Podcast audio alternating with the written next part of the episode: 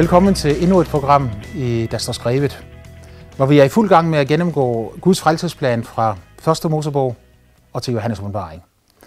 Denne frelsesplan, den øh, eskalerer. Den vokser sig større og større, tydeligere og tydeligere. Det begynder i en have, hvor Gud han siger til øh, mennesket, giver dem et løfte om, at kvindens sæd, at det liv, som bliver født fra kvinden, skal knuse slangens hoved og berede vejen tilbage til Gud igen. En stærk profeti om øh, Jesus, Messias' død på Golgata Kors, hvor igennem han brød den ondes magt og gør det muligt for mennesket at leve i fællesskab med Gud.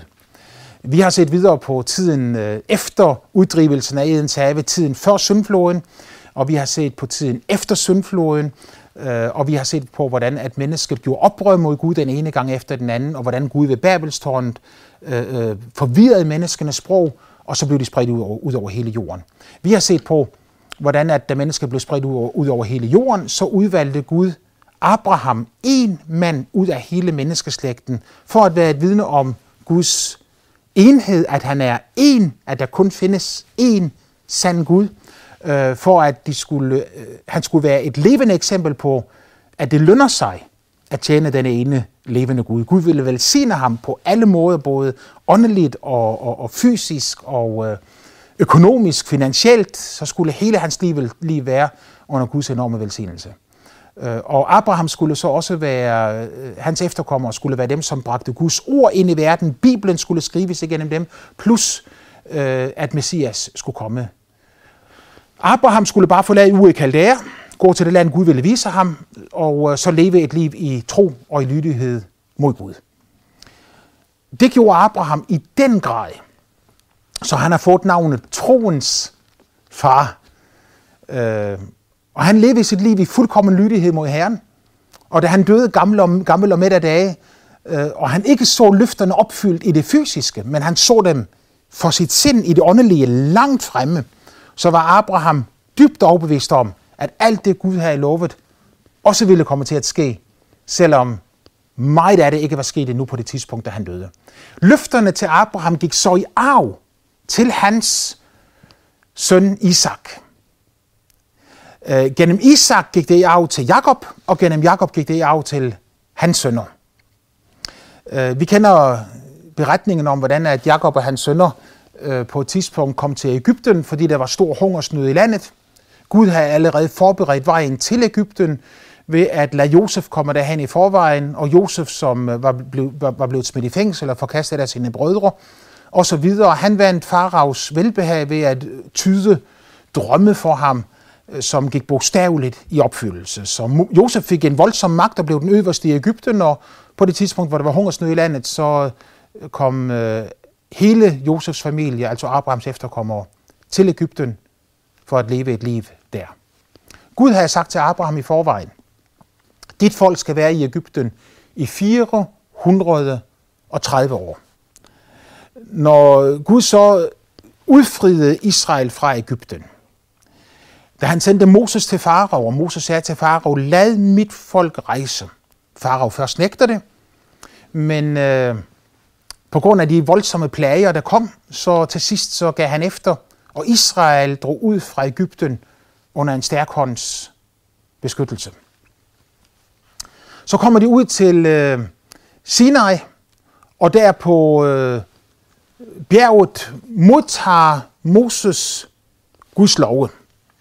Han går op på bjerget, og Gud skriver med sin finger de ti bud ind i stentavler, som Moses så bærer ned til folket. Der ved Sinais bjerg indgår Gud en pagt med Moses og Israels folk. På mange måder kan man sige, at indtil dette øjeblik, så er det bare en familie og en slægt, som har været der, øh, selvom den var rimelig stor. Øh, Bibelen fortæller os, at der var 600.000 mænd, for uden kvinder og børn, som forlod Ægypten. Så det samlede tal kan meget let have været over 3 millioner mennesker, som vandrede igennem ørkenen fra Ægypten til Sinais bjerg. Men der var der foran Sinais bjerg, at øh, Israel blev omdannet fra bare at være en gruppe mennesker til at blive en nation. En nation, kendetegnes jo netop ved, at der er love, regler og anordninger. At der er system i det hele. Det var, hvad Moses gav Israels folk. Et klart bud fra Herren og en klar vejledning i, hvordan de skulle leve i fællesskab med Herren. Så med Moses, så har vi det, som vi kalder for lovens tidsalder, som var øh, Guds åbenbaring til mennesket igennem Moses, startende på Sinai's bjerg, men fortsættende derefter.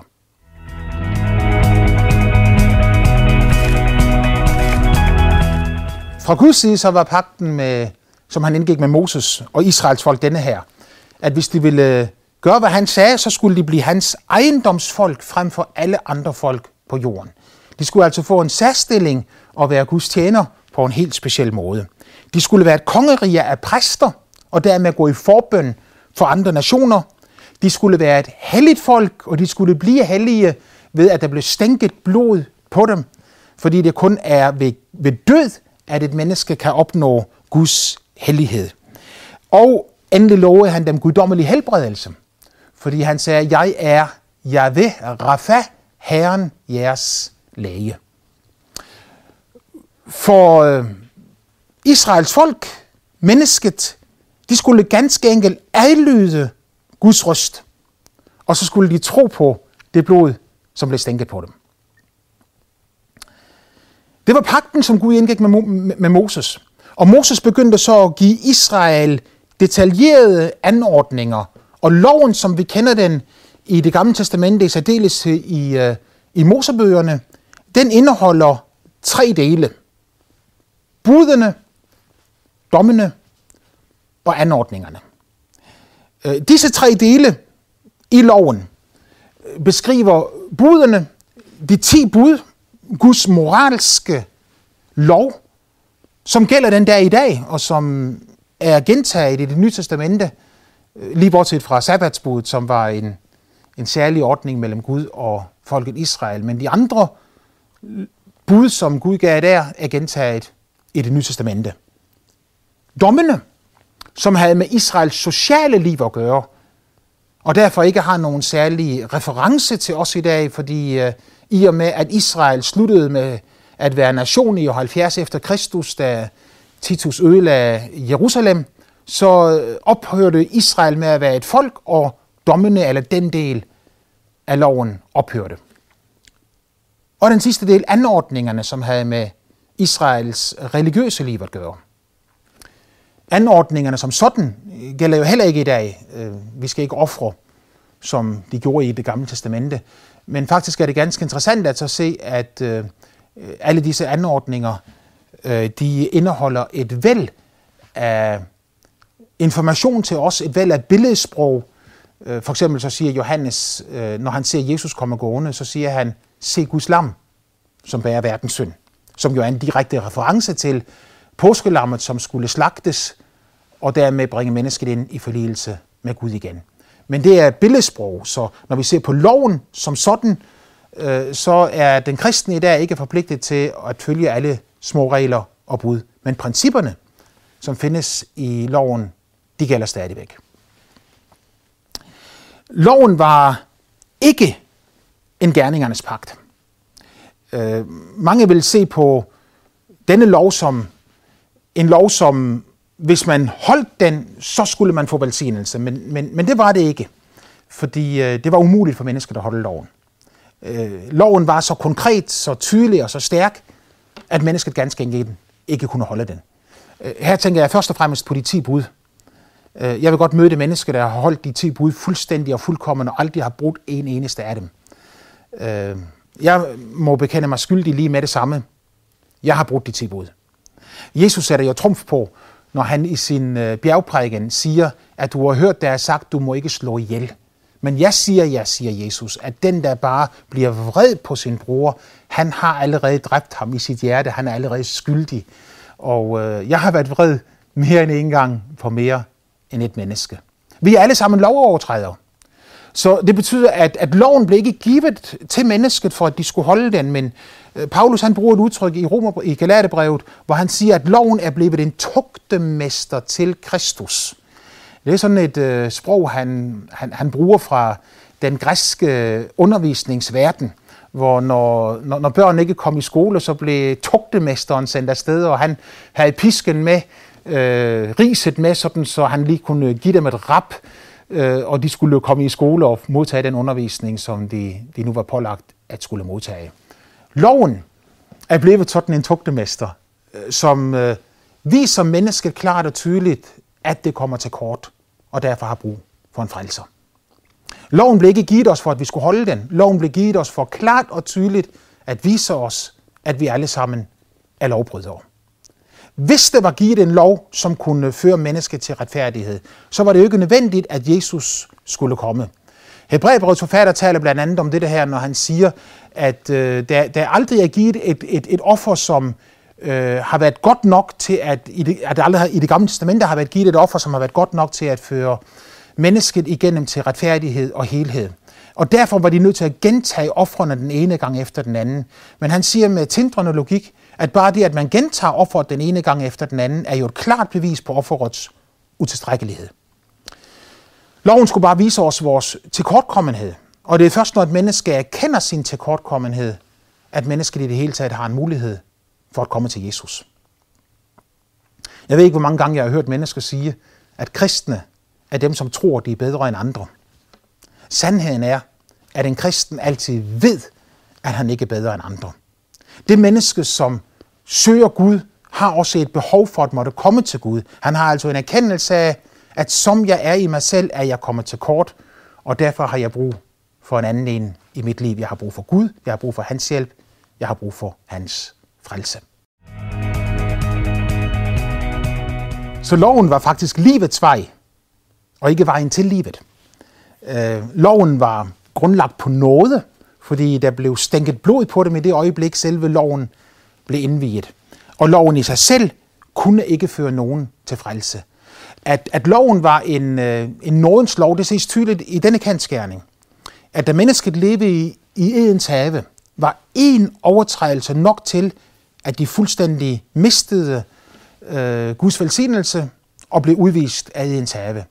Mens øh, hundredvis og tusindvis og endnu mere brud på loven ikke ugyldiggjorde loven og ikke annullerede loven, men øh, loven var vejen tilbage til Gud igen. Den, den skulle vise dem vejen tilbage Gud igen, til Gud igen ved at være en tugtemester hen til Gud.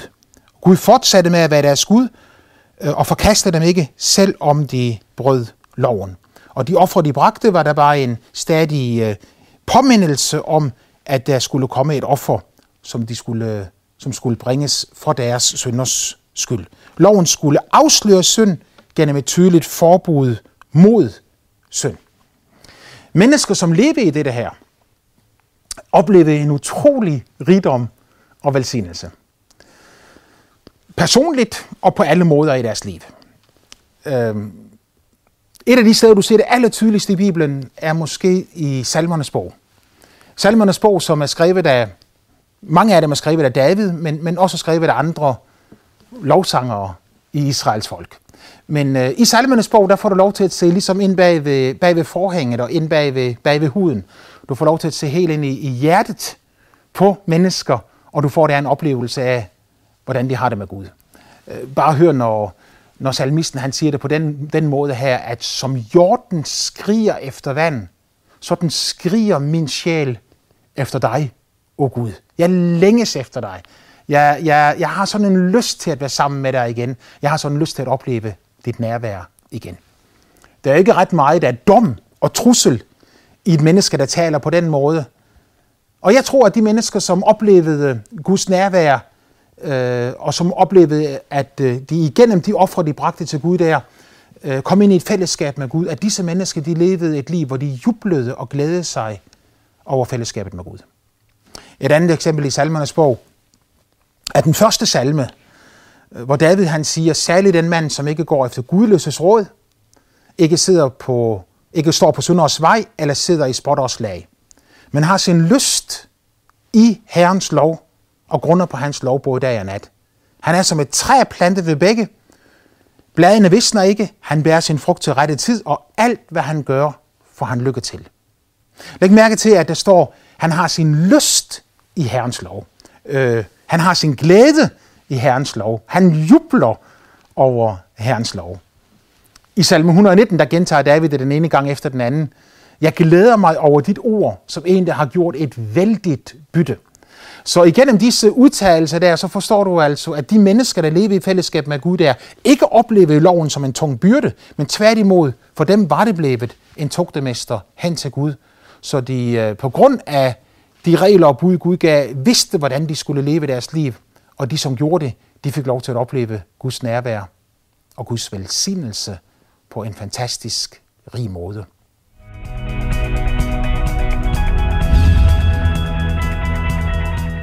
Loven havde sin tid helt frem til øh, Jesus kom, og han er lovens ophør, så retfærdighed gives enhver som tror. Jesus fremstiller i sin bjergprægnen, at øh, loven er så gennemgribende, siger han, at hvis I ikke har en retfærdighed, der overgår de skriftkloges og farisæernes, så kommer I ikke engang ind i Guds rige. Øh, derved beskriver han, at mennesket aldrig kunne øh, nå en retfærdighed inden for Gud ved sine egne gerninger og ved at gøre sine egne ting, men at de i stedet for det måtte få en helt anden retfærdighed, nemlig Guds retfærdighed i Jesus Kristus, som han købte til mennesket ved sin død på Golgata. Israel mistolkede loven. Israels troede, at ved at holde loven, kunne de komme i fællesskab med Gud. De mistolkede loven og troede, at loven var øh, vejen til livet i stedet for livets vej. Øh, derfor var det sådan, at de havde svært ved at tage imod Jesus og svært ved at acceptere nåden, som Jesus kom med. Gerningerne øh, forventede de, at mennesker skulle gøre for at kunne leve i fællesskab med Gud. Der var krav og bud, du skal gøre sådan og sådan og sådan, så kan du komme ind i fællesskab med Gud. Men før vi peger fingre alt for meget af Israel, så er det jo en kendskærning, at vældig mange mennesker de har det på samme måde i dag også. Jeg tror måske, det er en af de aller, aller største hindringer for et menneske til at leve et liv i ægte fællesskab med Gud. Nemlig det her, at man tror, at man selv skal gøre sig fortjent til Guds nåde, Guds kærlighed og Guds velsignelse. Jesus døde på Golgata Kors og betalte der prisen, for at du og jeg skulle leve et liv i fællesskab med Gud. Fordi han har betalt prisen, så er det ikke nødvendigt, at du og jeg vil betale den en gang til. Vi kan ikke finde Gud ved at holde loven og ved at overholde lovens bogstav, men vi kan kun komme til Gud i kraft af, at Jesus holdt loven og holdt lovens bogstav fuldkomment. Når jeg kommer til ham, så giver Gud mig hans retfærdighed, og han får min synd og mine overtrædelser.